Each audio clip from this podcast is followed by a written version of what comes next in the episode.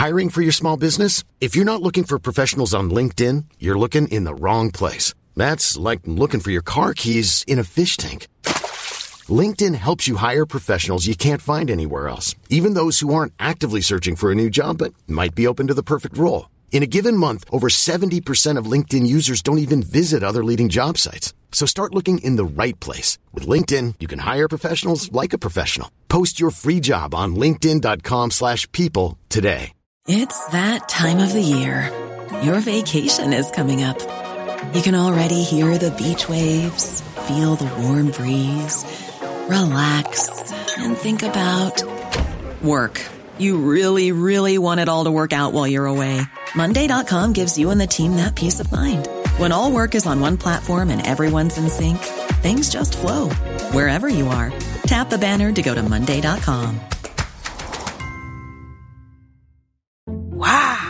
Nice. Yeah. What you're hearing are the sounds of people everywhere putting on Bombas socks, underwear, and t-shirts made from absurdly soft materials that feel like plush clouds. Yeah, that plush. And the best part? For every item you purchase, Bombas donates another to someone facing homelessness. Bombas. Big comfort for everyone. Go to bombas.com slash ACAST and use code ACAST for 20% off your first purchase. That's bombas.com slash ACAST. Code ACAST.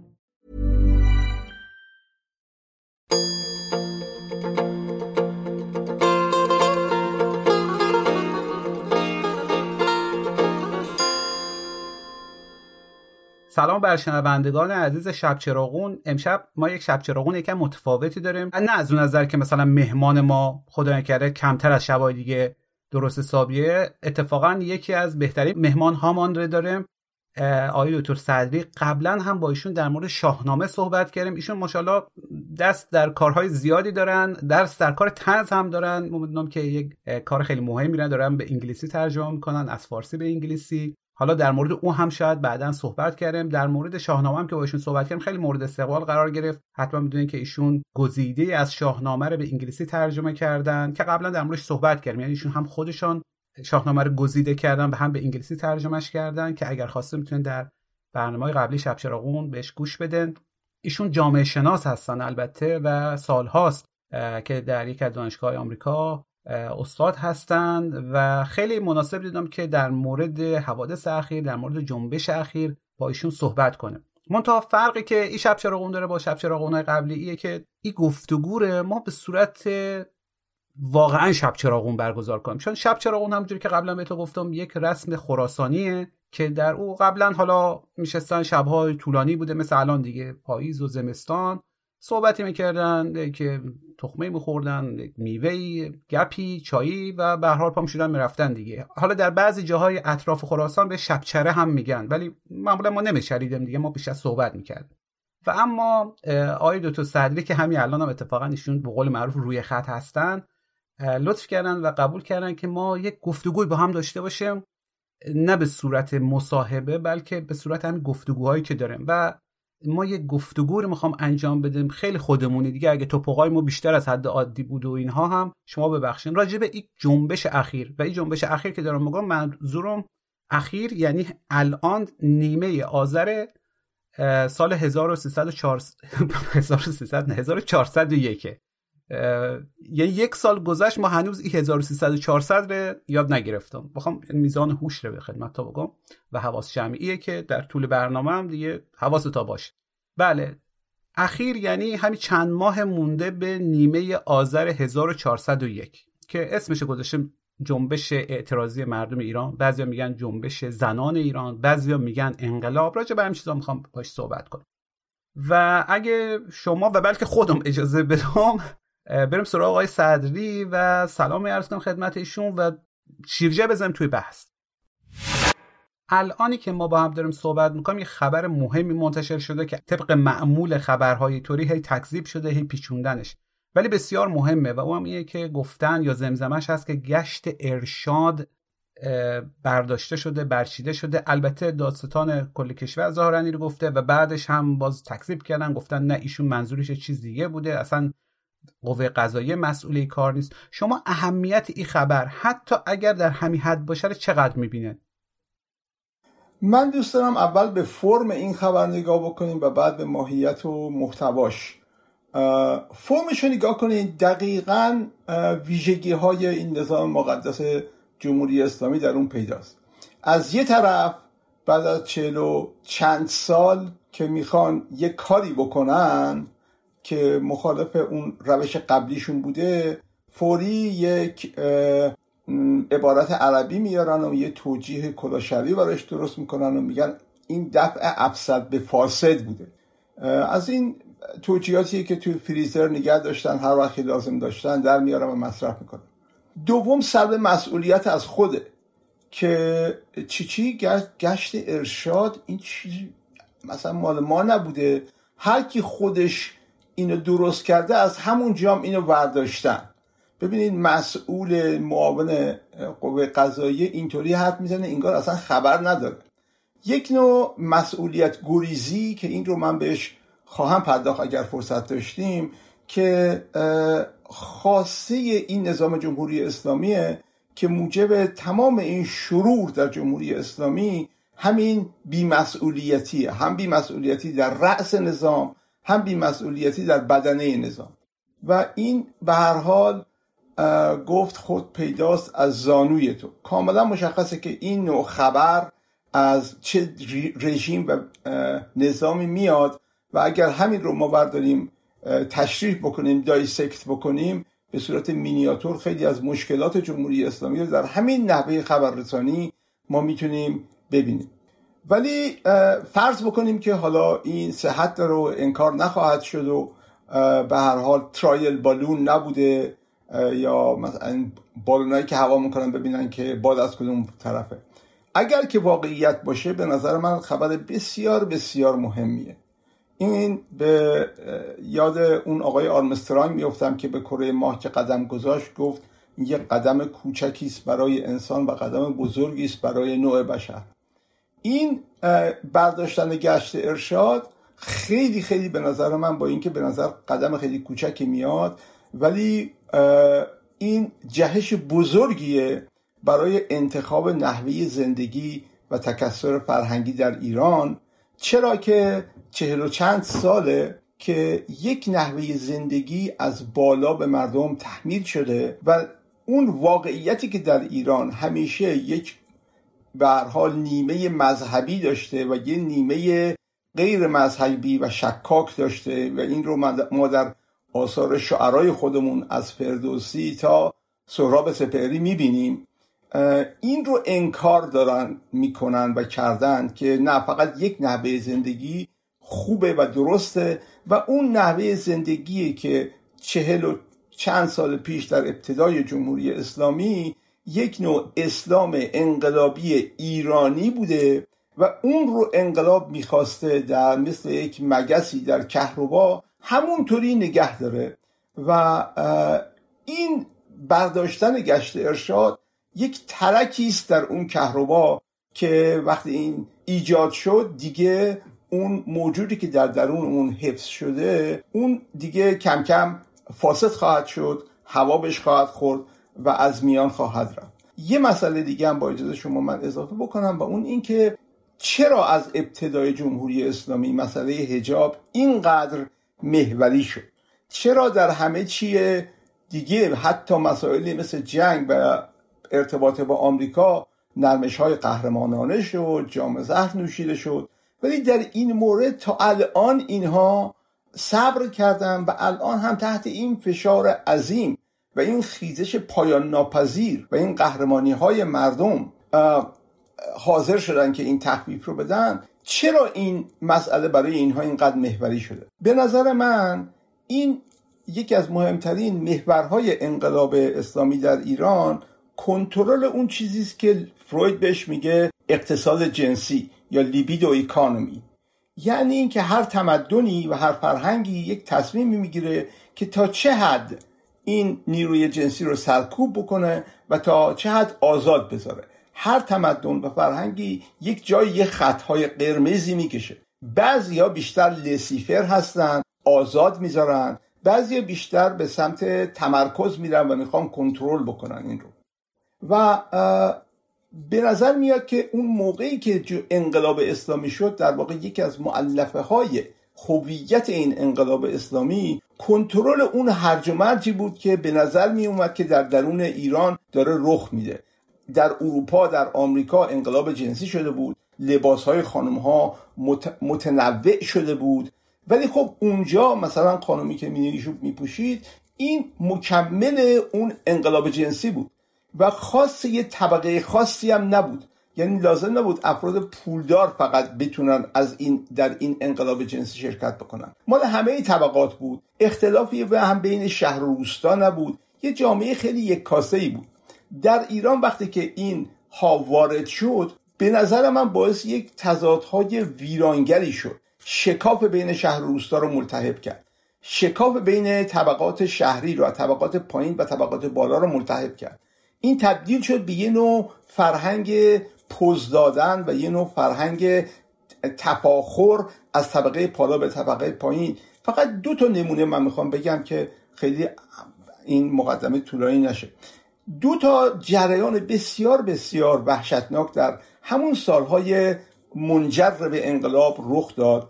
یکیش اون داستان عمله و مینیجوپه که اگر شما نگاه بکنید یک جریان وحشتناک یک تجاوز وسط شهر تهران. اصلا مهم نیست که اتفاق افتاده یا اتفاق نیفتاده. ولی مثلا روزنامه توفیق این داستان رو این داستان تجاوز جنسی رو تبدیل کرد به یک تم و تمام سال مرتب روی این مسئله صحبت می‌کرد و عمله رو تبدیل کرد به مرد سال. به یکی دیگه یک افسانه شهری بود که یک کامیونداری می‌بینه یه خانومی کنار جاده وایساده و لخته و سوارش می‌کنه و به حال میره و افرادی که این رو تجاوز کردن با کامیون خودش اینا توی ژیانی بودن اینها رو زیر می‌گیره و له می‌کنه. و این یک افسانه شهریه. هرچند که من خودم مثل همه افسانه های شهری من خودم از یه افسری شنیدم که خودش گفت که این افراد رو دیده و اینا رو نگه داشته و جریان خود اونها به اون تعریف کردن ولی به احتمال قوی این هم یک افسانه و یک داستانه. ولی اینی که این داستان ها یک باره در جامعه می‌گیره به نظر من از نظر تحلیل محتوا اگر ما بخوایم نگاه بکنیم نشان دهنده این جهانی است که به شدت تحت در واقع یه جور یه نوع تهاجمی است از این یک چیز شاید بهتر باشه بگیم که برای اینکه من نمی‌خوام اون تهاجم فرهنگی رو مطرح کنم چیزی بود که آقای خامنه ای گفت و یه معنی کاملا متفاوتی داشت. ولی به هر حال اون انقلاب جنسی امواج اون انقلاب جنسی اروپا وقتی به ایران می‌رسه باعث یه جور تضادهای وحشتناکی میشه و به نظر میاد لاقل به نظر من اینطوری میاد که یکی از قولهایی که انقلاب اسلامی به جامعه میده اینی که اون رو در مقابلش صد ببنده اون روابط جنسی لسیفر رو نگه داره و جامعه رو برگردونه به یک دنیای نظام قابل پیش بینی یه نوع لیبیدو اکانومی سنتی. و این بود که به نظر من حاضر نیست از این کنار بیاد ولی در این سی چهل سال بمیشه در دو دهه اخیر یک انقلاب نحوه زندگی یک در واقع یه نوع انقلاب جنسی جدید در جامعه به وجود اومده و این بیهجابی بدهجابی این رو درست فهمیدن اینها. در واقع این نوک این کوه یخه که نه دهمش زیر آبه. واقعیت اینه که برای همین من میگم این شروع جهش بزرگیه. برای اینکه این باعث میشه که اون نحوه زندگی غیر انقلابی اون نحوه زندگی که اینا بهش میگن غربی یک واقعیتی در جامعه ایران شده. تضادی هم نیست. اون مسائل حل شده تا حد زیادی. و اگر که ما شروع بکنیم این مسئله رفع هجاب رو اون نحوه زندگی دیگر می‌تونه خودش رو نشون بده از پنهانگاه بیرون بیاد و در واقع یک تغییر ماهیتی در جامعه ایرانی رخ خواهد ببخشید از اینکه اتناب داشتیم پاسخ من. خواهش می‌کنم. آقا بالاخره توی یکی از داستاناش اولین داستان کوتاهای به زبان فارسی جمالزاده می‌نویسه که یه بابایی گفت آقا اگر ایرانی باشه که تا حالا به بند و زندان و کند و اینها گرفتار نشده باشه باید در ایرانی بودن شک کرد. حالا اگر ایرانی باشه که به اتناب مجهز نباشه باید شک کرد و البته خیلی خوب بود چون دقیقا می‌خواستم همین از شما بپرسم. واقعا برای خیلی از ماها که سال اول انقلاب رو ندیدیم یا نبودیم یا خیلی کوچیک بودیم همیشه این سوال بوده که چه چه چیز بنیادی و پر اهمیتیه که اینا از هر چیزی که بگین کوتاه آمدن. بالاخره زمان جنگ یاد ما تا چند ماه قبلش آقای خمینی داشت می‌گفت که اصلا امکان نداره. این مثل صلح کفار با مثلا پیامبر این اصلا جنگ حق و باطل به هیچ وجه هر کسی حرفا رو بزنه حرف صلح بزنه حتی خائنه و بعدش خب ایشون جام زهر نوشید ولی سر حجاب کوتاه نمیان که خب خوشبختانه شما خیلی خوب و البته منسجم گفتیم و این داستان اقتصاد جنسی نظرم خیلی نکته مهمیه برای تحلیل. ولی خب برای ماهامی که جامعه شناسی هستیم از سالها پیش به وضوح مشخص بود که جامعه داره دست کم تو یک زمینه حرکتی رو آغاز کرده که صلح ناپذیر سازش ناپذیره و راه خودش میره و هر چقدر هم جمهوری اسلامی عادت داره به لجبازی و کوتاه نیامدن و حتی به جای کوتاه آمدن یه ذرم دسته بالا رو گرفتن تو یک زمینه مجبور شده. یعنی شما حتی اگر یک گشت ارشاد هم حساب نکنین عکسایی که از ایران می‌رسه فیلمایی که می‌رسه از چیزای عادی یا نه جریانات اعتراضات قبل از این غیر قابل باوره چه برسه اگر کسی بخواد مثلا با دهه 60 مقایسه کنه. اما نکته جالب که خب حالا تو ادامه بحثام شاید بهش برسیم که خیلی هم میگن الان وقتی حرفا نیست الان وقت او حرفا نیست. حالا این یکی رو ولش کنن جالبه که ما در مرور روزنامه های اول انقلاب برای یک پروژه البته داشتم خواندم مثلا نیروهای پیشروی مثل مثلا تودهی ها وقتی حرف حجاب می‌شد می‌گفتن خانوماشا گفتن ما حاضریم حتی گونی سر ما کنیم چون اصلا مسئله حجاب مسئله مبارزه با امپریالیسم. الان وقتی حرفا نیست. یعنی به نظر میاد که این الان وقتی حرفا نیست بوده که جمهوری اسلامی رو انقدر دستش باز گذاشته که تقریبا از سال 59 60 یا روسری یا توسری رو باب کنه و بعد تا الان این به حیاتی ترین و پرهزینه ترین قانون احمقانه ای که باز البته تو جمع قوانین احمقانه خیلی هنره که یه قانون بشه احمقانه ترین به نظر ما احمقانه ترین قانون و پرهزینه ترین قانون بوده که درش آورده و به این حالت رسیده. حالا اگر اجازه بدین چون وقت ما محدوده یک صحبتی ما قبلا داشتیم که چه کنیم الان؟ حالا وضع اینجوریه. اقتصاددان ها جامعه شناس ها یک برایندی از واقعیت ها میدن. اخلاقیون هم یک سری باید نباید هایی دارن که خب اکثرانش به نباید و سلبیه و اینها. خب این هم که سر جای خودش راجع به اونها هم صحبت می‌کنه.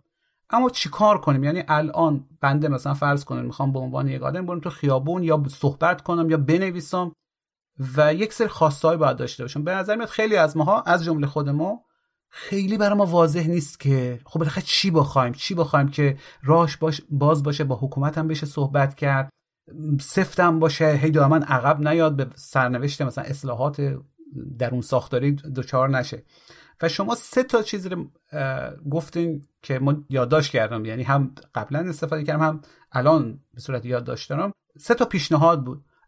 اگر مایلن راجع به سه تا پیشنهاد ایجابی شما صحبت کنیم و از اولیش شروع کنیم که رفراندوم بود. چرا و چگونه شما فکر می‌کنن این رفراندوم مهمه و باید به عمل برسه. ارز کنم که این من وقتی به در همون جمعی که داشتیم رو اینترنتی گفتم رفراندوم یکی از دوستان گفت خب این که حرف تازه نیستش که. اصلا لازم نیست حرف تازه باشه. اصلا فرض کنید حرف کهنه. رفراندوم در زمان مصدقم یه, وقت صحبت رفراندوم شده بود. میگن این یک لطیفه است که واقعیت هم داشته. میگن تو بازار یه کسی یک بازاری اومده بود می‌خواست بگه که این رفراندوم چیز بدیه. و می‌خواست شعار بده ولی رفراندوم با هیچ چیز این کلمه فارسی هم قافیه نیست. این را افتاده بود مشش تو هوا تکون می‌داد و می‌گفت رفرامدو رفرامدو با میم. رفرامدو مخالف اسلام دو. به هر حال مفهوم رفرامدو رفراندوم چیز چیز خیلی جدیدی نیست. ولی من می‌خوام اینطوری شروع بکنم بحث رو که اول قبل از اینکه بگیم چی کار باید بکنیم باید ببینیم که تشخیص این بیماری که ما الان باش مواجه هستیم این ایران بیماریش چیه؟ اون رو اگر ما تشخیص بدیم بعد می‌تونیم بگیم راه حلش چیه. به نظر من مهمترین مشکلی که ایران داره یک مقامی است به نام مقام ولایت فقیه. خب این هم حرف تازه ای نیستش که همه می‌دونن اینو. ولی اون اگر شما نگاه بکنید در قانون اساسی که در ابتدا بعد از انقلاب نوشته شد اون موقعی که دولت ایران هم دولت لیبرالیه. آقای مهندس بازرگان هم رئیس جمهور ایران هستش نخست وزیر ایران هستش. و نمی‌دونم شما می‌دونید اینو یا نه. آقای بازرگان با مسئله در مورد مسئله حجاب صحبت می‌کردیم. حتی وقتی که نخست وزیر ایران بود در زمان انقلاب منشیش خانم بیهجابی بود. یعنی همون منشی قبلا قبلی که داشت خانم بیهجابی بود و اینو نگه داشته بود و هر چی بهش فشار آوردن در اون ابتدای انقلاب به هیچ وجه این خانم رو وادار نکرد که هجاب سرش بکنه.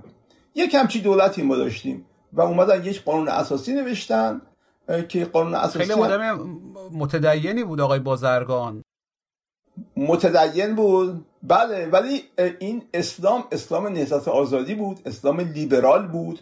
همون وقت اینها لیبرال بودن. وقتی که حزب توده به این جمهوری اسلامی آموخت که لیبرال رو به عنوان فحش استفاده بکنن و شد ناسزا. ولی اینا با افتخار می‌گفتن که لیبرال هستن و مهندس بازرگان منشیش در زمانی که نخست وزیر ایران بود یه خانم بی بود. یک همچی آدمی یک همچی دولتی قانون اساسی نوشتن که قانون اساسی دموکراتیک و انقلابی بود و همه قدرت به دست مردم بود. دو نهاد نهاد ریاست جمهوری و نهاد مجلس هر دو انتخابی بودن و مردم همه کاره بودن. بعد این رو آوردن به آقای خمینی. دادن خمینی هم گفت خب بد نیست همین خوبه. و آقای بازرگان اومد گفت نه ما یک برای اینکه آیندگان به ما ایراد نگیرن ما باید اینو تصویب بکنیم در مجلس خبرگان. در اون مجلس خبرگان این ولایت فقیه تحمیل شد به قانون اساسی ایران و اون بزرگترین و مهمترین مشکلی بود که ایران تا امروز با اون داره سر و کله می‌زنه. یعنی چهار شر اهریمنی که امروز بر ایران مسلطه هر چهار تاش از ولایت فقیه میاد. اول عدم شفافیته یعنی این در این فضای عدم شفافیت در این patronage system فساد غیرقابل کنترل اقتصادی اختلاس ارتشا کاپیتالیسم رفاقتی crony capitalism رانت‌خواری clientelism که همونی که ما بهش میگیم پارتی بازی اداری. همه اینها اگر شما رد اینها رو بگیریم برمیگرده به قدرت بینهایت مقام ولایت فقیه. دوم نقض تقسیم قواست تقسیم قوا در قانون اساسی ایران هست ولی این ولایت فقیه اون بالا میشینه و همه قوای دولت رو یک کاسه می‌کنه و این میشه نظام. و برای حفظ نظام که میگن از اوجب واجب واجبات هر کسی باید هر کاری می‌تونه بکنه. در واقع این قوای مختلف که باید از هم جدا باشن و بر همدیگه نظارت بکنن تا جلوی فساد گرفته بشه. برای اینکه این الیت هایی که در به همه کشورهای دنیا یک الیتی داره حکومت می‌کنه. اون الیت ها اگر با همدیگه یک کاسه بشن اینها پدر مردم رو در میارن. این قطعا منجر به فساد عظیمی میشه. تقسیم قوا برای این بوده که این فساد ایجاد نشه. این نیروها این سه قوه مقننه و قضایی و اجرایی بر همدیگه نظارت بکنن. ولایت فقیه اینها رو یک کاسه کرده. و بنابراین یک نظام غیر شفافی درست کردیم که هواپیمای اوکراینی رو می‌زنن و سه روز بعدش رئیس جمهور خبر نداره. وزیر امور خارجه خبر نداره. برای اینکه همه از اون سطحی که هستن به یک درجه بالاتر از خودشون دروغ میگن. این مشکلیه که در نظام های سوسیالیستی هم بود. میگن یه روز استالین واقعا می‌خواست ببینه صرف نظر از تبلیغات چقدر گندم در روسیه اتحاد جماهیر شوروی تولید میشه. و نمی‌تونست بفهمه برای اینکه اینقدر هر طبقه هر درجه ای به بالا دستیش دروغ گفته بود که نظام اینقدر کدر شده بود که اینها نمی‌تونستن بفهمن که چقدر گندم خودشون دارن تولید می‌کنن. اگر موافقن روی این مسئله که سر قوه قضاییه چی آمده اصلا صحبت کنیم؟ یعنی اولین خواسته مردم در جنبش مشروطه قبل از اینکه انقلاب بشه عدالت خانه بوده؟ ظاهرا ما هنوز در عدالت خانه مونده. بله ببینید همون در اگر همون قانون اساسی بدون ولایت فقیه اجرا می‌شد قضات مستقل بودن. حتی در زمان پهلوی ما قضات مستقل داشتیم. کسانی بودن که بر علیه شاه حکم می‌دادن. بر علیه شاپورها حکم می‌دادن. شاید یه مقدارم هزینه به اینا تحمیل می‌شد ولی جلوی حکم دادن اینها رو نمی‌تونستن بگیرن. ولی وقتی که ما در نظامی هستیم که بازجوی اوین بیشتر از قاضی قدرت داره. اون بازجویی که بنده رو بازجویی می‌کرد به تلمیح به من می‌گفت می‌گفت هرچی من بگم همون خواهد شد راستم می‌گفت همون شد. حتی یک قاضی بود که می‌خواست یه مقدار تخفیف بده اون قاضی رو برکنار کردن حکم بنده رو دو تا دستیار اون قاضی امضا کردن. من می‌خوام بگم که تقسیم قوا که از بین رفت استقلال قوه قضایی فاتحه. وقتی که مجلس اومد می‌خواد یک قانون مطبوعات رو تصویب بکنه حکم حکومتی میاد. اصلا این چه جایی داره در یک نظام دموکراتیک؟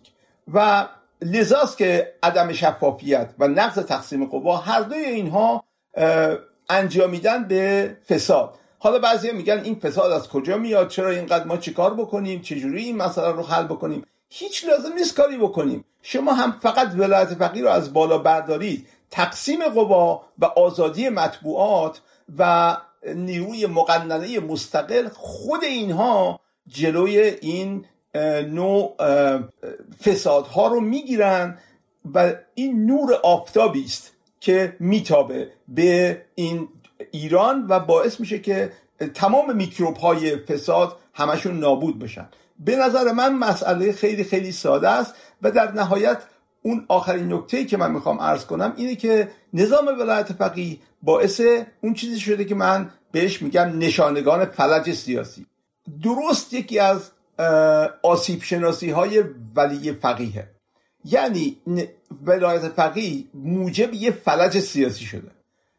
و این فلج سیاسی میکروبی که این تولید می‌کنه میکروب عدم مسئولیتی. میکروب irresponsibility در دو نوع هم و عدم مسئولیت داریم. در رأس آرمانخواهی رهبره بدون اینکه به هیچ وجه مسئول اعمال خودش باشه رهبر با قدرتی که بین 70 تا 80 درصد قدرت دولت هست میاد برای سیاست خارجی ایران مثلا به صورت کاملا آرمان خواهانه در حالتی که خودش رو فقط به خدا مسئول می‌دونه و به مردم مسئول نمی‌دونه تصمیم می‌گیره. و اگر هم در اثر این تصمیم ایران ویران شد اون میگه که من یه فقیه هم من در اگر که اشتباه کنم یک ثواب دارم و اگر درست عمل کنم دو ثواب دارم. به هر حال من نیتم خوب بوده. اینی که من نیتم خوب بوده درست بر علیه ابتدایی ترین قوانین علم سیاسته. برای اینکه نیت مهم نیست. هر سیاست مداری باید مسئول عواقب و نتایج اعمالش باشه. شما در رأس این نظام کسی گذاشتین که به معنی کامل کلمه غیر مسئوله قدرت بینهایت داره. مقامش مادام العمره و غیر منتخب مردم هست. منتخب یه اقلیت اولیگارشی که روحانیون و نزدیکانشون هست. قدرت بینهایت داره و مسئولیت صفر. خب معلومه که این نتیجه خوبی از این به دست نخواهد اومد. این سیاست هایی که مثلا فرض کنید یه دفعه ایشون دخالت می‌کنند میگه مثلا واکسن از خارج نباید بیاد. یا شعار مرگ بر آمریکا یا مرگ بر اسرائیل صرف نظر از عواقب و نتایجش برای این ملت این جزء ذات ماست و ما حاضر نیستیم از این کنار بیایم. مگر اینکه فشار خیلی زیاد باشه اونجا ممکنه یه نرمش قهرمانانه خودشون بکنن. اصلا نمونه خیلی فاجعه بارش همون تسخیر سفارت آمریکا یا به قول خودش لانه جاسوسی دیگه. یعنی حتی دانشجوهایی که رفته بودن اونجا به تحریک بعضی ها به ویژه آقای موسوی خوینی ها قرار بود که دو روزه در بیان. یعنی وقتی که آقای خمینی گفت نه در نه همونجایی که هستین خیلی خوبه اونا. خب این الان یک مقامی یک تصمیم گرفته به هیچ عنوان هم هیچ کی تا امروز پاسخگو نبود. یعنی حتی اگر از همون دانشجو خط امام بپرسه میگن ما رفتیم اونجا امام اینجوری گفت. یا مثلا جنگ خب چقدر هزینه ها تحمیل شد. ایشون تا هر زمانی که صلاح دونست کش داد حالا باز دمش کم یه جایی متوقفش کرد. میگن اگه ایشون فوت می‌کرد دیگه اصلا هیچ کس نمی‌دونست باید با جنگ چیکار بکنه؟ به قدری که روی یک نفر متمرکز شده بود این کارها. حالا راجع به فجایع مقامی به نام ولایت فقیه که میشه ساعت ها صحبت کرد. ولی اگر بخوایم برگردیم به موضوع صحبت ما در مورد جنبش اخیر خب شما نظر ایه که رفراندوم باید در مورد اصل ولایت فقیه باشه. اولا که خب برای خود ما خیلی عجیبه که از یک جامعه شناس میشنوم که میگه اگر مثلا یک چیز حل بشه نوری متابه و تمام نمی‌دونم میکروب ها از بین میرن. به نظر نمیاد در دنیای جامعه شناسی دست اون مقداری که مثلا ما آشنا هستیم با واقعیت تاریخی هیچ وقت یک اصلاح تونسته باشه اینقدر مهم بوده باشه. شما بر چه اساسی میگین که حذف ولایت فقیه واقعا مثل نوره که متابه و خیلی از میکروب‌ها شما که میگه همه میکروب‌ها رو می‌کشه. و, و بعد برای که کمتر صحبت کرده باشم و دوباره سوال نپرسم ایه که خیلی خوب حکومتی که برای یه گشت ارشادش این همه باید هزینه داد و هنوزم معلوم نیست جمع کرده باشه جمع نکرده باشه چجوری میشه ازش خواست که بیاد ولایت فقیه به رفراندوم بذاره؟ یعنی ظاهرا شما در مورد دو تا ایدئال دارین صحبت می‌کنه و که از که از جامعه شناس عجیبه یک مقدار. بله. حالا قبل اینکه به این مسئله بپردازم فقط اون بحث قبلی رو تموم بکنم. نظام ولایت فقیه عدم مسئولیت در سطح بالا رو در مقام ولایت فقیه خلاصه می‌کنه. ولی درست از ولایت فقیه که بگذاریم در سطح پایین یه جور دیگه عدم مسئولیت هست. و اون عدم مسئولیت است که آقای مهندس موسوی به خوبی ایشون رو اینو در یک عبارت خلاصه کردن. یا در یک جمله خلاصه کردن که دولت مقلد امام است. شما نگاه کنید معنی این چیه؟ معنی اینه که دولت معنی سیاستمدار باید مسئول باشه نه مقلد. و لذاست برای همینه که نه بحران گروگان ها و نه, و نه جنگ با عراق تونست به موقع یعنی از فرصت استفاده کنه در موقع خوبی تموم بشه. یعنی وقتی که مثلا چیز secretary general اون در بدترین موقع تموم شد. در واقع اگه بخوایم بله. در... یعنی واقعا در بدتر حال دقیقا این به این برمیگرده. وقتی که secretary general سازمان ملل متحد اومد به ایران اون موقعی بود که باید گروگانا رو آزاد می‌کردن اینا. به صورتش کاملا ارز کنم که آبرومند. تا اینکه وایسن عراق حمله بکنه به زور اون لحظه آخر دقیقه 89 یک یه تیمی رو جمع کنن بپرسن الجزایر. اون قرارداد وحشتناک که به ترکمانچای دو تا سور می‌زنه این رو یه مش آدمی که اصلا نمی‌دونن درباره چی دارن مذاکره می‌کنن بلافاصله گفتن خب زود دارین این قضیه رو حل بکنید 444 روز اینا رو نگه داشتن. بهترین فرصت ها رو از دست دادن. و اون موقع این کار کردن که دیگه زور اینقدر زیاد شده بود که ولی فقیه هم با کمال عدم مسئولیت خودش فهمیده بود که دیگه نمیشه اینا رو نگه داشت گفت. همین الان برین تمومش پولان بلوکه شو تمام کارها هم حالا ب... چون بعضی از دوستای ما ممکنه که اطلاع نداشته باشن یکی دو تا اینجا پرانتز باز کنم. یکی که منظورش از مهندس موسوی همین آقای موسوی که در حسره منتها ایشون در دهه 60 نخست وزیر بود و اصلا خودش می‌گفت نخست وزیر امام. یعنی کینه ایشون و آقای خامنه ای از همون زمان شروع شد. در مورد گروگانگیری هم باز توضیح رو بدم که بعد از اینکه تمام مذاکرات به شکست خورد و خواهش ها و بعد از اینکه ایران رو تحریم کردن و پولاش بلوکه کردن رفتن همه این کارا رو اونا کردن و در روزهای اولی که آقای ریگان آمده بود توی کاخ ریاست جمهوری رفتن و این گروگان ها رو بدون که هیچ امتیازی بگیرن یا حتی پولای بلوکه شده ایران رو آزاد کنن گروگان ها رو ول کردن. اینه ببخشید مجبور شدم که توضیح بدم که بعضی دوستان ممکنه حالا خیلی در جریان نباشن. خدمتشو بگیم. خیلی عذر می‌خوام. گه... گهگاهی به عادت همیشگی میپرم وسط حرف شما. این این این بحث من فقط تموم بکنم. جنگم دقیقا همینطوری شد. در هر دوی این موارد افرادی که دستندار کار بودن همون دانشجو همون فرماندهان جنگ می‌دونستن که این دیگه نمیشه ادامه داد. ولی فرصت های طلایی از دست رفت برای اینکه اینا میترسیدن. در مقابل مقام ولایت فقیه بیان اظهار نظر بکنن که الان وقتش گروگانان رو آزاد بکنیم. یا الان وقتشه که این جنگ رو تموم بکنیم. در واقع دولت سیاستمدارانی که باید مسئول اعمال خودشون بودن, ولایت فقیه اینا رو تبدیل کرده به تحصیلدار و کارگزار و نوکر و خدمتگزار که از خودش هیچ مسئولیتی نداره و فقط باید منویات ولی فقیر رو اجرا بکنه. و طبیعیه که اگر ولایت فقیه رو ما برداریم سیاستمدارها همه مسئول خواهند بود برای اعمال خودشون و این عدم مسئولیتی که نظام ما رو به این فلج سیاسی یک نظام فشل و فلج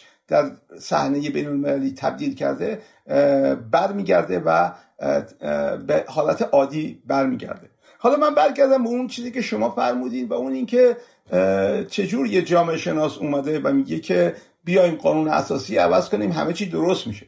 انتظاری که از جامعه شناس هست اینه که بیاد بگه نه آقا این سیاستمدارها نمی‌فهمن ما باید فرهنگ مردم رو عوض بکنیم. من اصلا به این معتقد نیستم. اگرم که این به سنت جامعه شناسی پشت کردم از آقای امیل دورکای معذرت می‌خوام و آقای ماکس فبر ولی به نظر من در این مورد ما قانون اساسی ایران رو اگر عوض بکنیم به صورت بسیار بسیار ساده ای این چهار شر بزرگی که جامعه ایران در این چهل و چند سال در چنبره خودش گرفته از میان خواهد رفت. و حالا مسئله فرهنگ مردم چی میشه؟ ببینید به نظر من هیچ جای دنیا دموکراسی یا حتی کاپیتالیسم از فرهنگ مردم در نیومده. کاپیتالیسم درسته که یک ماشش و فرهنگ پروتستان می‌کشه ولی بدون دولت کاپیتالیسم ممکن نبود. دموکراسی هم از دولت شروع میشه نه از مردم. در همه جایی که ایجاد شده. بنابراین دولت نقش اساسی داره الیت ها نقش اساسی دارن. ولی از این بگذریم اتفاقا من خودم رو گفتم انقلابی نمی‌دونم. من به خودم میگم تغییر ماهیت طلب. من معتقدم که ماهیت جمهوری اسلامی باید تغییر بکنه. و تغییر ماهیت جمهوری اسلامی حذف مقام ولایت فقیه اسمشو هر چی می‌خوایم بذاریم بذاریم. مهم نیست. اونی که مهمه اگر که همه قدرت این جامعه خلاصه بشه در مجلس و در مقام ریاست جمهوری بدون نظارت استصوابی که اون هم از بازوهای این اختاپوس ولایت فقیه هست به نظر من مشکلات ما به خودی خود حل میشه و فرهنگ دموکراتیک جا میفته این از یکی. و دوم اینکه اتفاقا مردم ایران در این چهل و چند سال کاملا به سوی دموکراسی حرکت کردن. شما نگاه کنید این همه آپارتمان توی تهران و در شهرهای دیگه حتی در شهرهای کوچیک زندگی آپارتمانی یک زندگی, یک زندگی حتی در دهات در دهات بزرگ. این این این نتیجه به حال یک نوع مدرنیسمه که زندگی آپارتمانی شده. مردم ایران این آپارتمان های خودشون چجوری اداره می‌کنن؟ آیا میان مثلا امیرالمستاجرین انتخاب می‌کنن؟ یا میان انتخابات می‌کنن یه هیئتی انتخاب می‌کنن که امور آپارتمان رو به حال و فتخ بکنه مالیات بگیرن در واقع همون شارژ که میگن و این مالیات رو خرج بکنن نظارت هست بر اون مقام. یعنی مردم ایران زندگی خودشون در زندگی میکرو و مینیاتور خودشون دموکرات هستن. یا مثلا یک این, این, این یکی از به حال اون معلفه هایی که من می‌خوام بگم که مردم ایران کاملا اگر به فرهنگ مردم هم برگردیم آماده دموکراسی هستن آماده مردم سالاری هستن. یا مثلا یه نمونه دیگه هم عرض بکنم و اون اینکه ما می‌بینیم که مردم ایران به اصطلاح اون فیلسوفی که حالا اسمش رو یادم میاد بهتون میگم اسمش رو میگه که جامعه بشری سینگر پیتر سینگر. جامعه بشری به سمت امتداد شعاع همدلی پیش میره. یعنی یه وقتی بوده که همدلی و همزاد پنداری مختص خانواده و قبیله بوده. بعد این امتداد می‌کنه به کشور امتداد پیدا می‌کنه به نوع بشر امتداد پیدا می‌کنه به محیط زیست امتداد پیدا می‌کنه به حقوق حیوانات.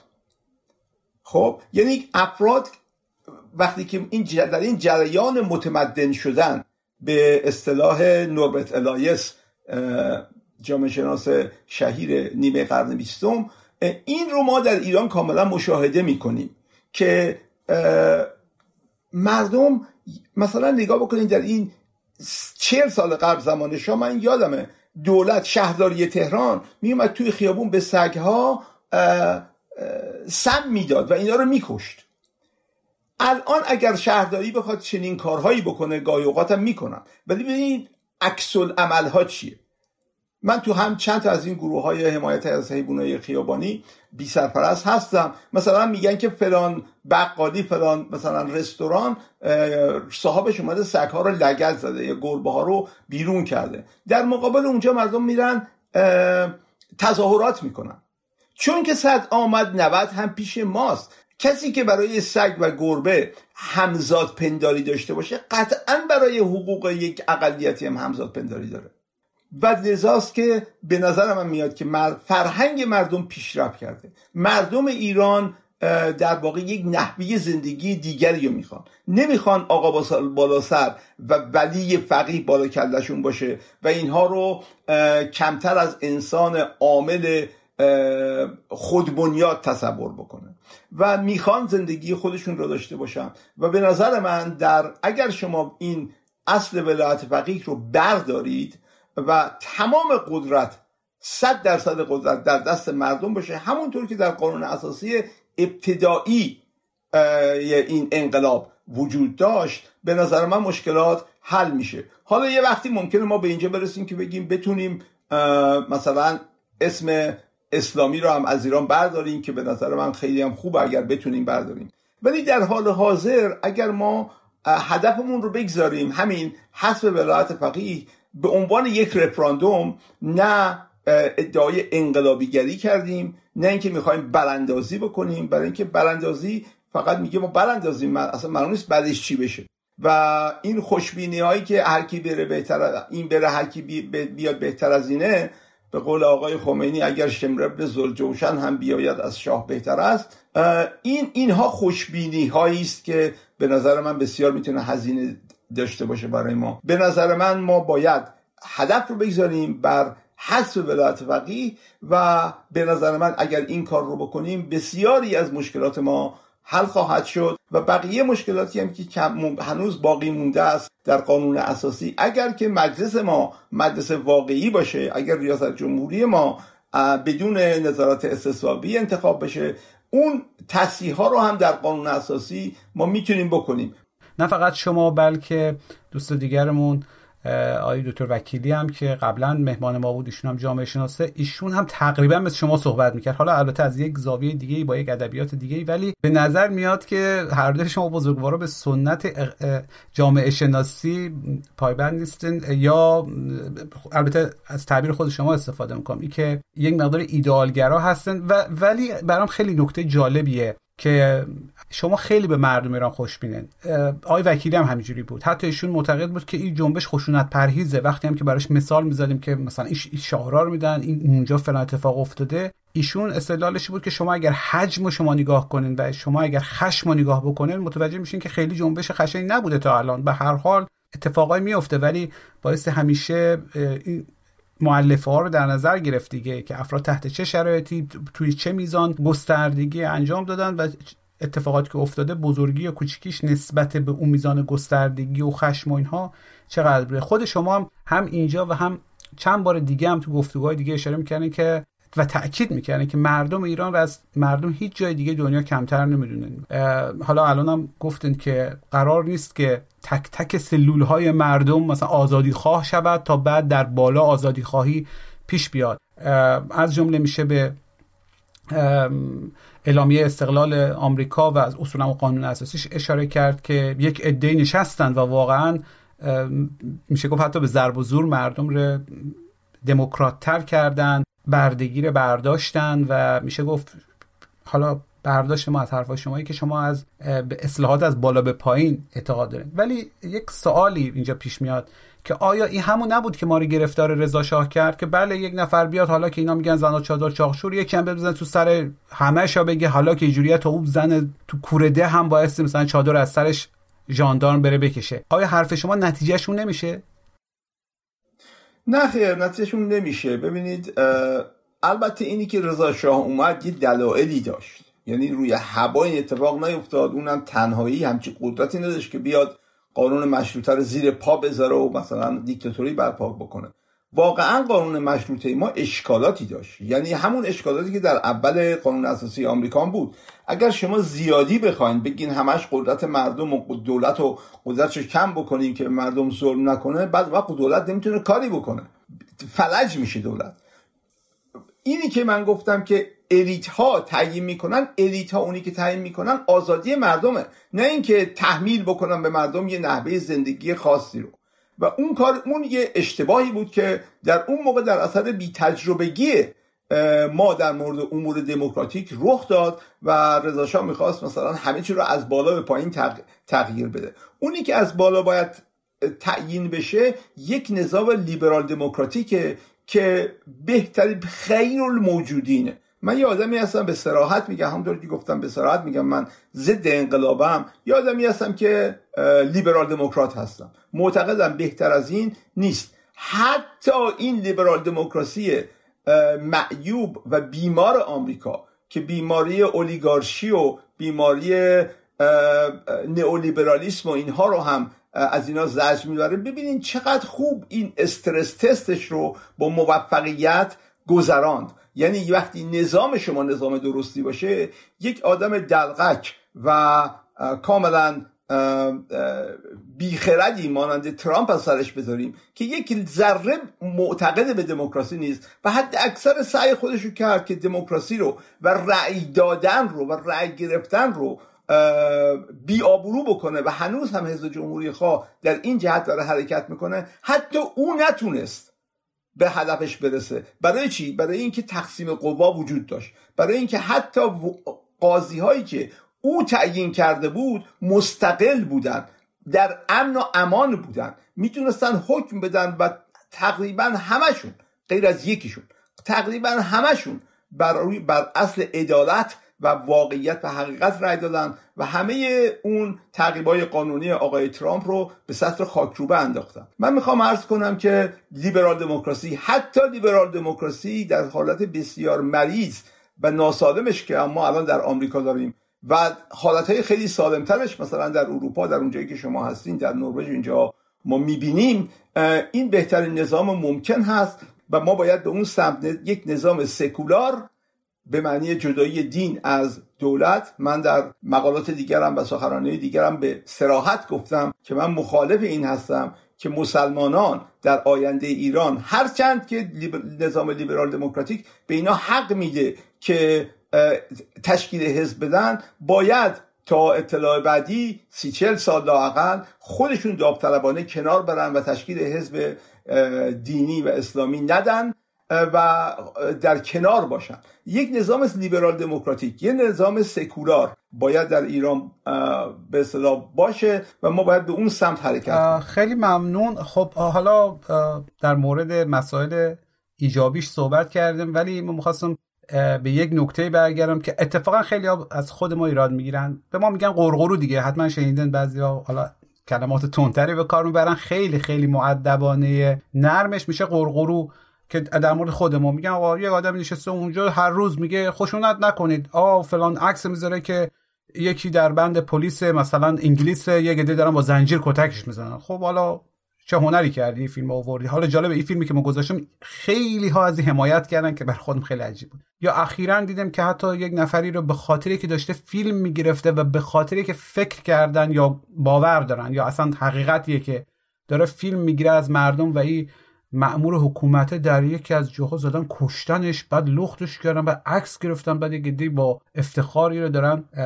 به اشتراک می‌زنن جالبه یکی از کسایی که ایره با افتخار و با تشویق زیاد به اشتراک گذاشته بود همه آدمی بود که 20 سال پیش 20 چند سال پیش داشت ما رو مثلا در تهران و جاهای دیگه یا دوستای دانشجوی ما رو کتک می‌زد و اسم انصار حزب حالا امروز حالا ایشون عزیوریه دیگه. حالا بگذاریم. ولی خیلی ها به ما ایراد می‌گیرن.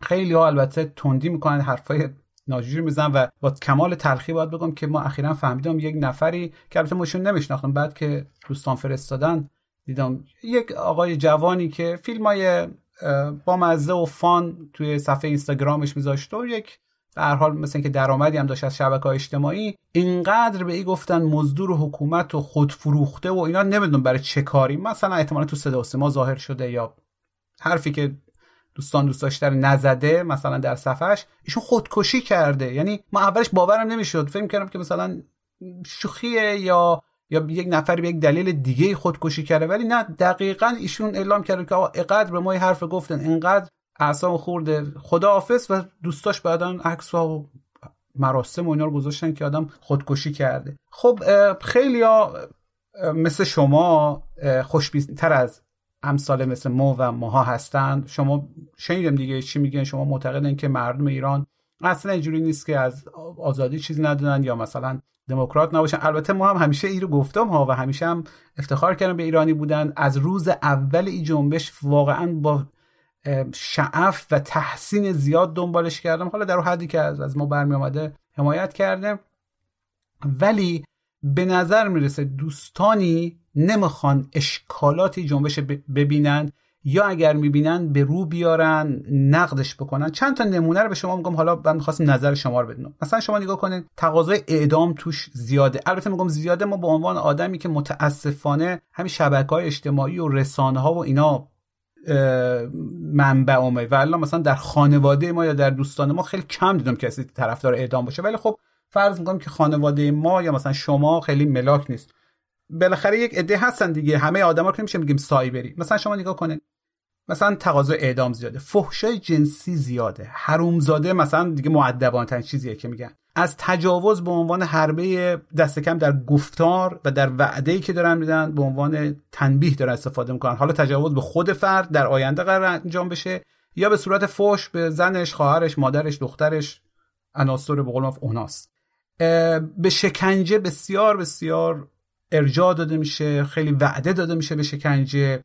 ظاهرا شکنجه او طرفی بده شکنجه ای طرفی خوبه. یا مثلا از شکنجه که صحبت می‌کنیم ما هیچ وقت نمیدیم به پلیس و به خصوص اداره آگاهی استناد بشه در صورتی که خودم می‌تونم ادعا بکنم که شاید بعضی تمام ارگان های دیگه در اداره آگاهی داره شکنجه انجام میشه.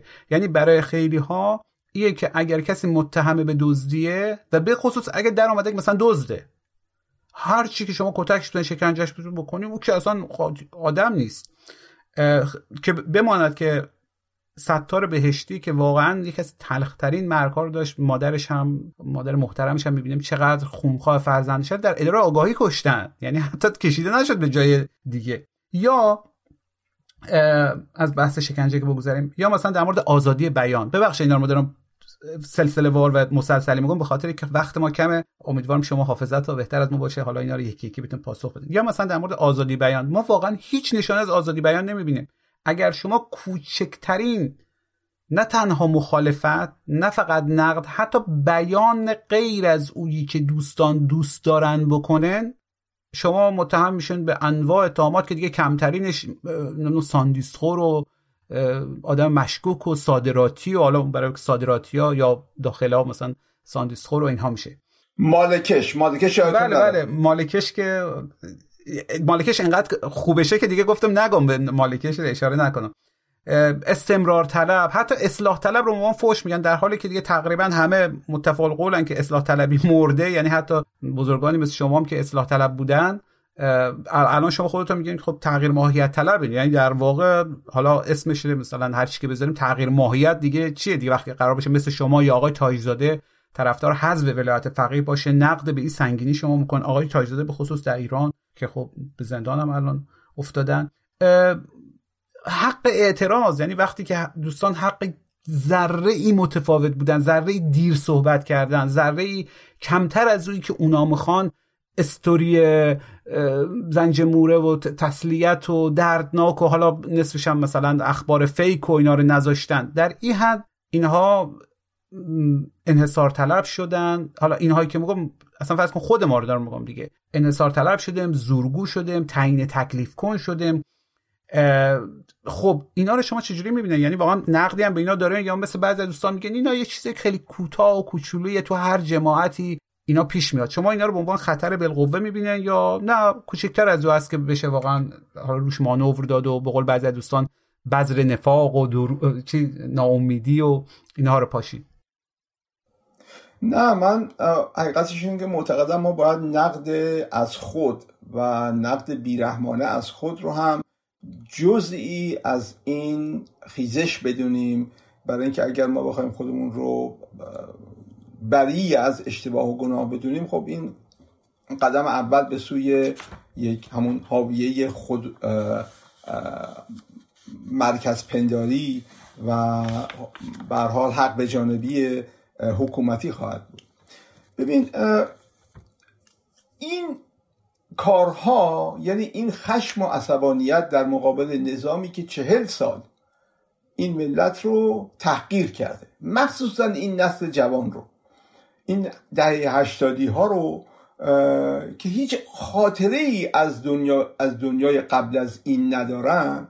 خب وقتی که همه عمرشون این اینها به بدترین نوعی تحقیر شدن دم دانشگاه ها مثلا دختری که دانشجو می‌خواد بره تو باید دستشو نشون بده که ولاک نزده باشه. خب اصلا این چه کاریه؟ خب به حال بعد چهل سال آدم نمی‌تونه انتظار داشته باشه که افراد عصبانی نباشن. مثلا شما نگاه کنید در آفریقای جنوبی خب نظام آپارتاید بود دیگه. یعنی این سیاپوستا رو چقدر اینها به بدترین شکلی تحقیر می‌کردن. وقتی آقای نلسون ماندلا رفت به زندان یک گروه های به وجود اومدن تحت نظر خانوم ایشون به نام وینی مندلا که اینها می‌رفتن این خبرچین ها رو می‌گرفتن این لاستیک مینداختن دور گرد به بدن اینها دور شکمشون به این لاستیک آتیش می‌زدن. و اینها رو به این نحو وحشتناک میکشتن. و آقای مندلا به شدت این کار رو محکوم کرد و وقتی از زندان اومد بیرون این خانم رو طلاق داد.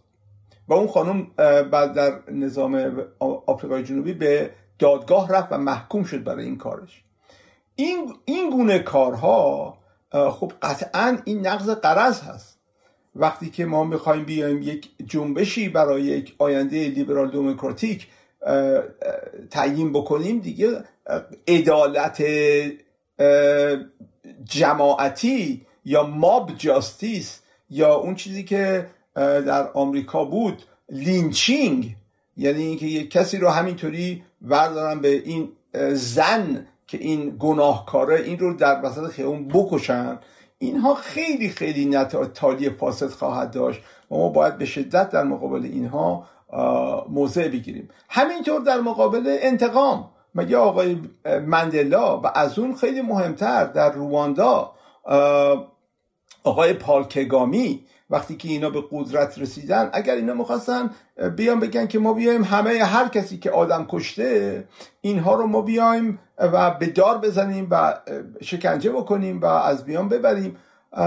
خب اصلا جامعه خالی می‌شد و کاری که در آقای پالکگامی حالا من از همه سیاستش دفاع نمی کنم ولی اون گروهی که از هوتوها اومده بودن گروه خود آقای پالگگامی یعنی توسیا رو نسل کشی کرده بودن. در ده ماه 800 هزار نفر آدم رو با قمه اینها تکه تکه کرده بودن. اینها رو آورد در یک دادگاه های محاکمه کرد دادگاه های جمعی در هر چیزی. اگر که اینها با سراحت اعتراف کردن و بهانه نیاوردن و خودشون رو محکوم کردن و معذرت خواستن اینها رو میبخشیدن. و برای همین هم هستش که الان شما نگاه بکنین رواندا یکی از موفق ترین و نظر اقتصادی بهترین کشورهای آفریقاست. اگر اینا می‌خواستن بیان ده هزار نفر ده هزار نفر ملت رو اعدام بکنن که به اونجا نمی‌رسیدیم ما الان این این داستان انتقامجویی این داستان خشونت اینها رو ما باید سعی بکنیم که حتی امکان مورد انتقاد قرار بدیم و ذات این جنبش اینجوری نیست. اینها کارهایی است که به صورت خیلی جانبی اینجا و اونجا اتفاق میافته. خوشبختانه روش همه این نیست. روش همه بسیار صلحجویانه است.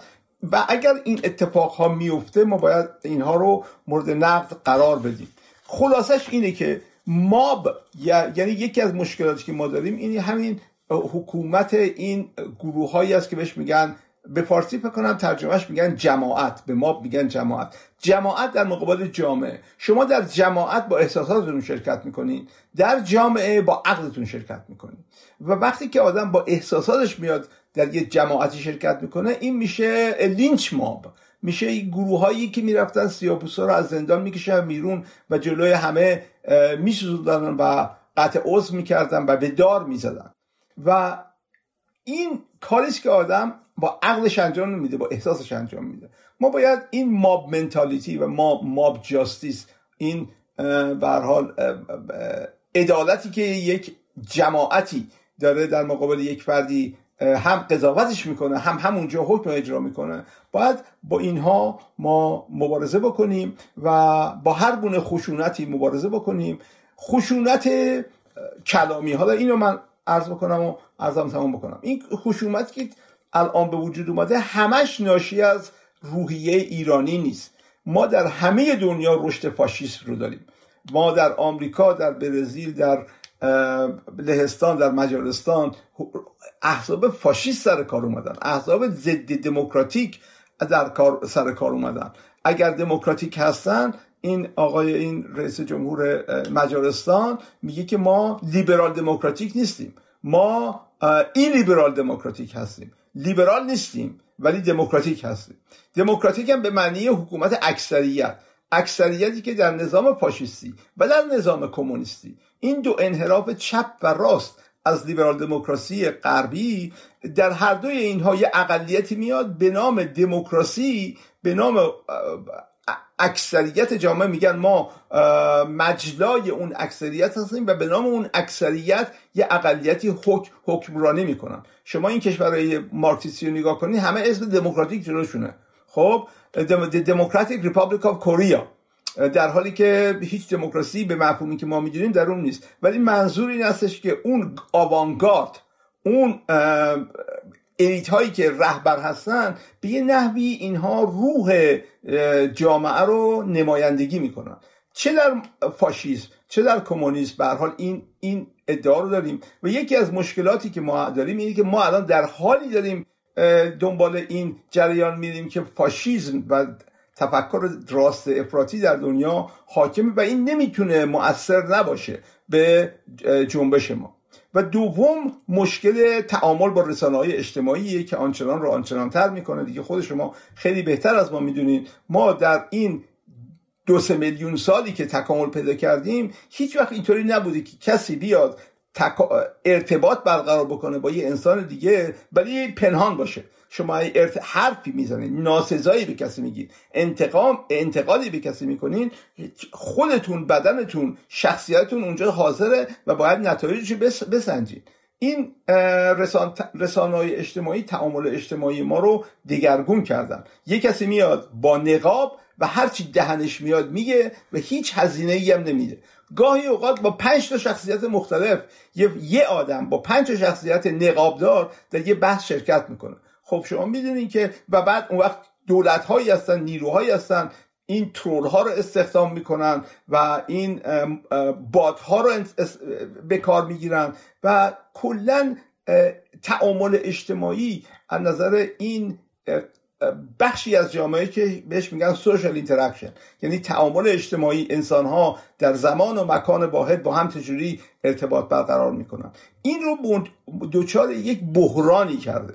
این آقای جردن پیترسون که یک روانشناس نسبتا با عقاید نسبتا راست ولی آدم بسیار فاضلی است کاناداییه. این میگه این این به توییتر میگه یک فاضلاب گندیده. و پیشنهاد خیلی خوبی داره به این آقای ایلان ماسک. میگه که شما باید بیاین افرادی که با اسم واقعی میان اینها رو در یه بخشی بذارین. افرادی که پنهانی با نقاب میان و fake profile دارن اینا رو در اون با اونا قاطی نکنید اینا رو یه جای دیگه بزنید اگه کسی می‌خواد بره تو فاضلاب شنا بکنه میره اونجا. ولی افراد واقعی رو باید کنار بزنید خب اینها نمی‌تونه تاثیر منفی بر روی تعامل ما به عنوان یک جامعه ایرانی نداشته باشه. و این جریانی که بهش میگن pluralistic ignorance. یعنی این رسانه های اجتماعی به جای اینکه بازار مکاره عقاید آقای جان استوارت میل رو گسترش بدن موجب ایجاد حباب های جهل مرکب شدن. یعنی یه افرادی هستن که فقط با افراد مثل خودشون صحبت می‌کنن در این حباب ها و همدیگر رو پژواک میدن. و اینها به نظر من این سه جریان یعنی جریان رشد فاشیسم و تعامل با رسانه های اجتماعی و حکومت ماب یعنی حکومت جماعتی اینها باعث انحراف این حرکت شده تا حدی و ناشی از فرهنگ ایرانی هم نیست. به نظر من این ناشی از فرهنگ جهانیه. ولی به هر حال مشکلاتی که ما داریم و باید با از, از طریق نقد از خود خودمون رو منزه بکنیم از این مشکلاتی که می‌تونه ما رو به بیراهه ببره. خیلی ممنون. البته در مورد ماب چون قبلا در یک پادکست دیگه هم صحبت کردیم و ما فکر می‌کنم که رجاله براش مناسب تر باشه تا جماعت. خیلی عالیه. حالا به هر حال اگر هم ترجمه ما نادرسته خواستم به به هر حال به دوستان یادآوری کنم که قبلا ما با واژه رجاله از ماب صحبت کرده بودم چون در گفتگو با دکتر وکیلی هم همین صحبت باز ماب شد و به نظرم خیلی خیلی مهمه. یعنی در جامعه شناسی دیگه یه ماب شناسی باید را بندازیم انقدر که الان داره شکل میده به همه چی. شاید هم از قدیم بوده دیگه. وقتی که ما مثلا می‌خوایم در یکی از شهرهای ایتالیای امروزی در یک روز در قرون وسطا دو هزار نفر را آتیش زدن به جرم یا به اتهام جادوی سیاه و جادوگری و اینها اینا باید ماب باشه دیگه. رجاله زارن از قدیم بوده. حتی در جریان همین حسنک وزیر خود ما هم می‌بینیم که رجاله رو چجوری به حرکت در میارن و اهداف خودش رو پیش می‌برن. حالا که صحبت از رجاله mob یا جماعت شد بد نیست به یکی از اتفاقایی که اخیرا اتفاق افتاده و البته نمی‌خوام بگم که مثلا هر کس در این ماجرا موافق یا مخالف رجاله یا mob یا جماعته. ولی به هر حال اگه بخوام خیلی هم political correctness رعایت نکنم باید بگم که به ذهن ما اینجوری آمد. ماجرای نایاکه. و شما اگر نگاه کنین الان یک جوری شده که مثلا به خود ما ده نفر اومدن گفتن نایاکی. اصلا ما اصلا نمی‌دونم نایاک چی هست ها؟ تو یه گروهیه دیگه. و دقیقا اتفاقا بر وزن ساواکی هم هست. یعنی مثلا یکی از دوستان مشهدی که مثلا سالش از ما بیشتر هست تعریف می‌کرد که در دیدگاه لشکر مشهد تقریبا در مرکز مشهد. در همون بهبوهه انقلاب یک نفری از ماشین کشیدن پایین و گفتن که بگو مرگ بر شاه. مثلا کرواتی بود و ماشین شکم کپیک بود و یه آدم تعلل کرد یا نگفت لج کرد یا اصلا عقیدهش این نبود. و همون دوست ما میگه که چند ساعت بعد داشت از همونجا رد می‌شده و دیده سر یه آدم بریده شده. یا مثلا خود عموی ما که در اورژانس بوده در بهبوهه انقلاب اصلا چیزهایی تعریف می‌کنن وحشتناک. انسان باورش نمیشه که یک عده برمیگشتن به یکی نگاه می‌کردن یکی چیزی می‌گفت قبل از اینکه آدم به خودش بجنبه اصلا بگه بابا اینجوری نیست یا مثلا این آدمی که داره صحبت می‌کنه مشکل شخصی داره با ما می‌تونیم مثلا کشته شده یا عضو بدنش مثلا کنده شده یا ضرب و شتم خیلی شدیدی شده. که حالا اگه بخوام موردها رو بگم واقعا خیلی زیاد و دردناک و, ترسناک هم هست. ولی مثلا این نایاکی که الان راه افتاده و اونقدر این موج شدیده که خیلی ها حتی جرئت نمی‌کنن بپرسن که بابا این نایاکی یعنی چی؟ مثلا اونا فکر می‌کنن که باید بگن دیگه. مثلا فوشه به هر کی که رسیدیم خوش ما نیامد یا اونجوری که ما می‌خواستیم موزه نگرفته. نایاکی نایاکی. خب ماجرا دیدیم که تا تهدید به بمبگذاری هم برای جلوگیری از سخنرانی یکی از کسانی که مثلا نایاکی بوده صورت گرفت. در ارتباط با همین صحبت که داشته می‌کردن و بحث رسید به رجاله و در واقع حالا آسیب شناسی جنبش که در بعضی جاهاش که به نظر میاد که انقلابی شده به این حالت رسیده اونم البته واقعا نه همه جاها. جریان چیه؟ مثلا با این مثال شما می‌تونن یک مقداری بیشتر برای ما باز بکنن که از نظر جامعه شناسی در این مورد یا موارد مشابه که فیلماش هم زیاد می‌بینم دیگه. الان یکی رو یقش می‌کنن در یکی از خیابونا مثلا لندن که بگو مرگ بر خامنه ای مثلا یک طرف نگه بعد دیگه حالا دنبالش را میفتن فیلم می‌گیرن تهدیدش می‌کنن.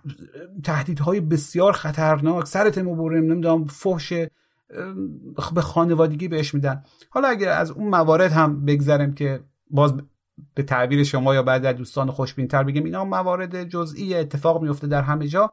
این ماجرای نایاکی رو چجوری میشه در این در این کانتکست تحلیلش کرد. بله به نظر من یک جریانی هست در میان افرادی که در تبعید هستن یا در خارج از ایران هستن. خب بعضی در تبعید نمی‌تونن برگردن ایران بعضی هستن که اینجا هستن میرن و برمیگردن. به حال این جریانی که هست این هستش که ایرانیانی که اینجا هستن چجوری می‌تونن به ایران کمک بکنن؟ یکی. و دوم اینکه چجوری می‌تونن به خودشون کمک بکنن؟ برای این منظور یا این منظورهای دوگانه یه دو اومدن گفتن ما دور هم جمع بشین یه سازمان های ایجاد بکنیم. ایرانیانی که در خارج از ایران هستن باید اینو بپذیرن که همه ایرانیا یک جوری فکر نمی‌کنن. یه عده چپن یه عده راست.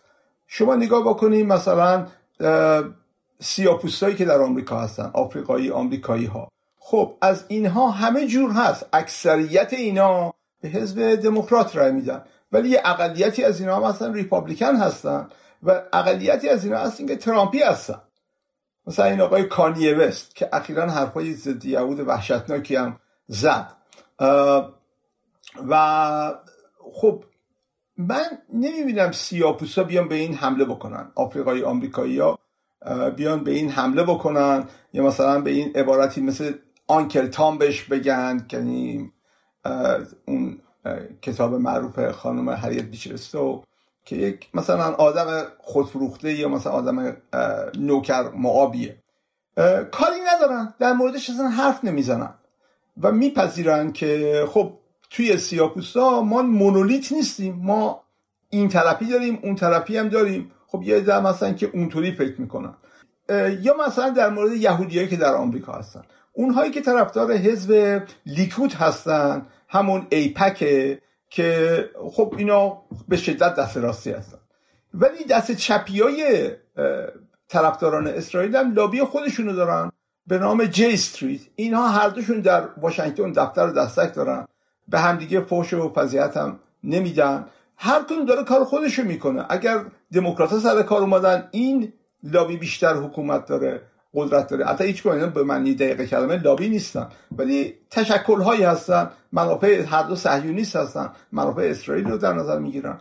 اگر که ریپابلیکن ها سر کار اومدن اون یکی گروه قدرت بیشتری داره. اینها با هم دیگه می‌سازن. سعی نمی‌کنن که بگن همه با همه با من. و سعی نمی‌کنن همدیگه رو نابود بکنن.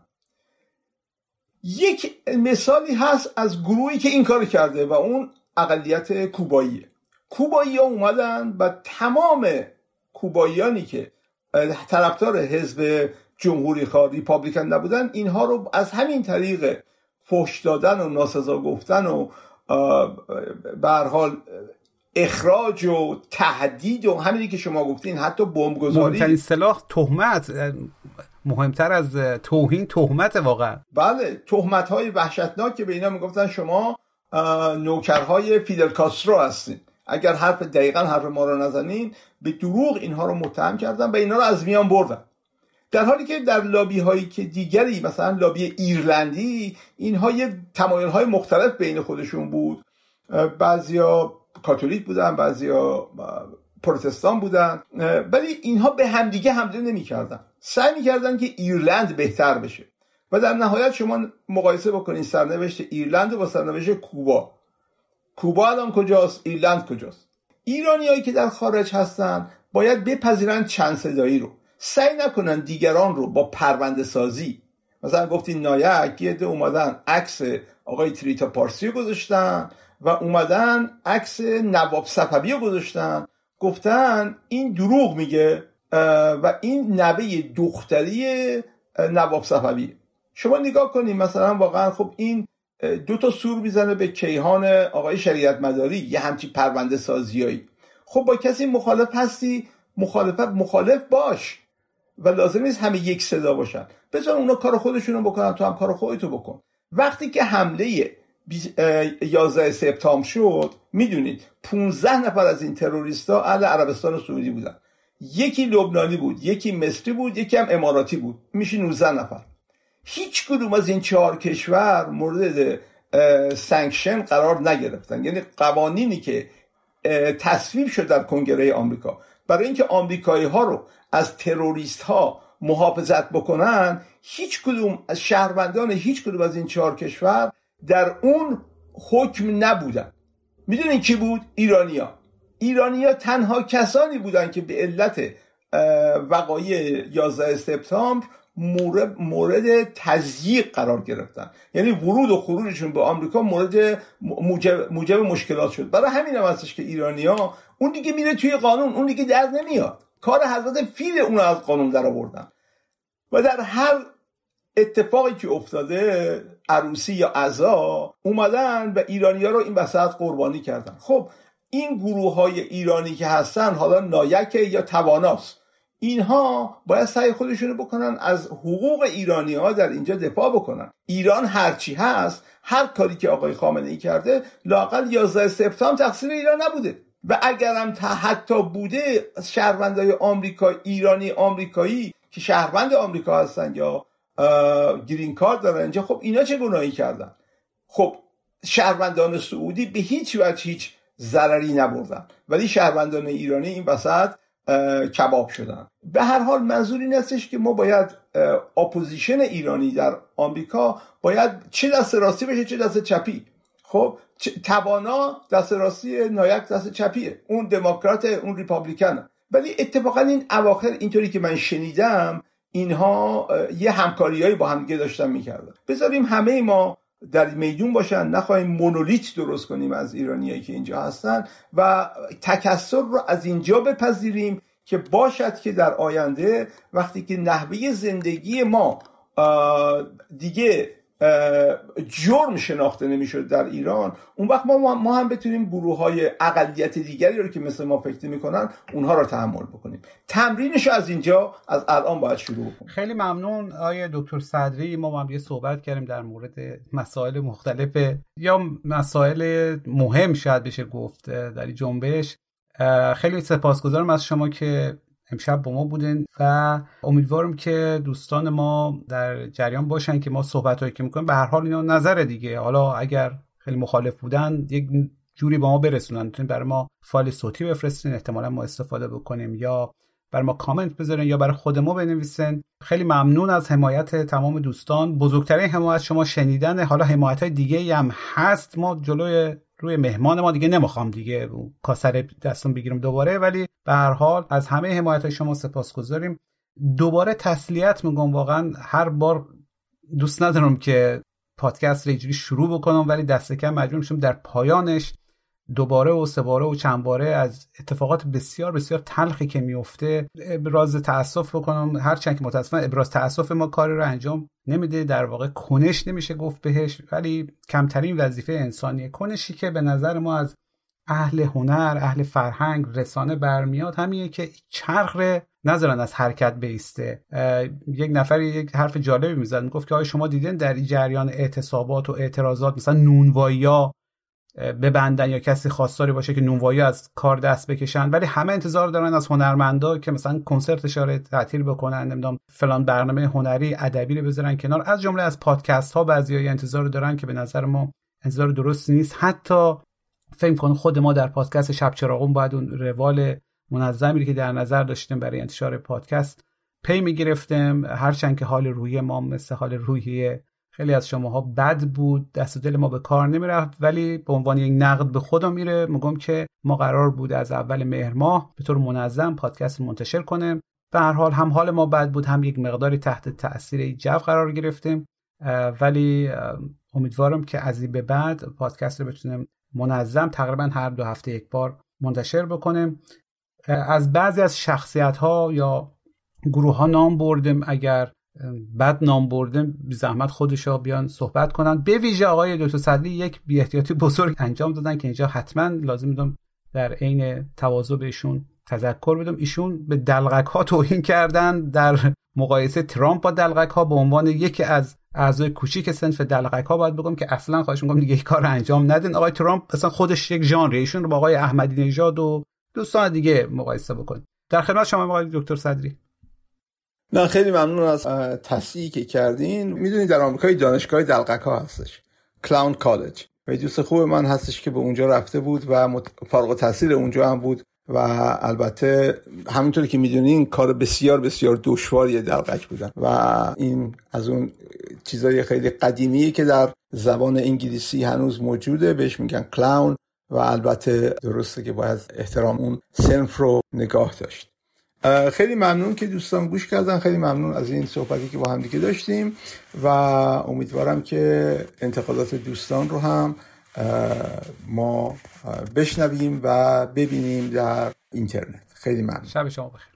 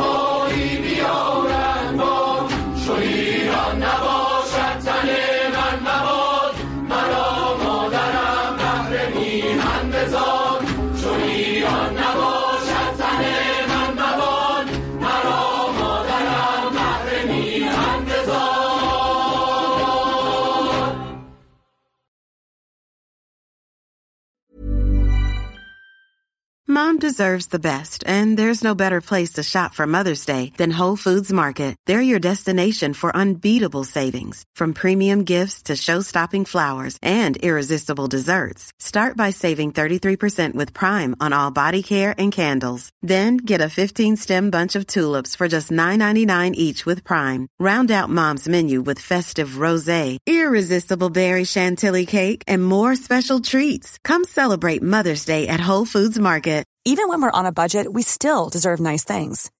Quince is a place to scoop up stunning high-end goods for 50 to 80% less than similar brands. They have buttery soft cashmere sweaters starting at $50, luxurious Italian leather bags, and so much more. Plus, Quince only works with factories that use safe, ethical, and responsible manufacturing.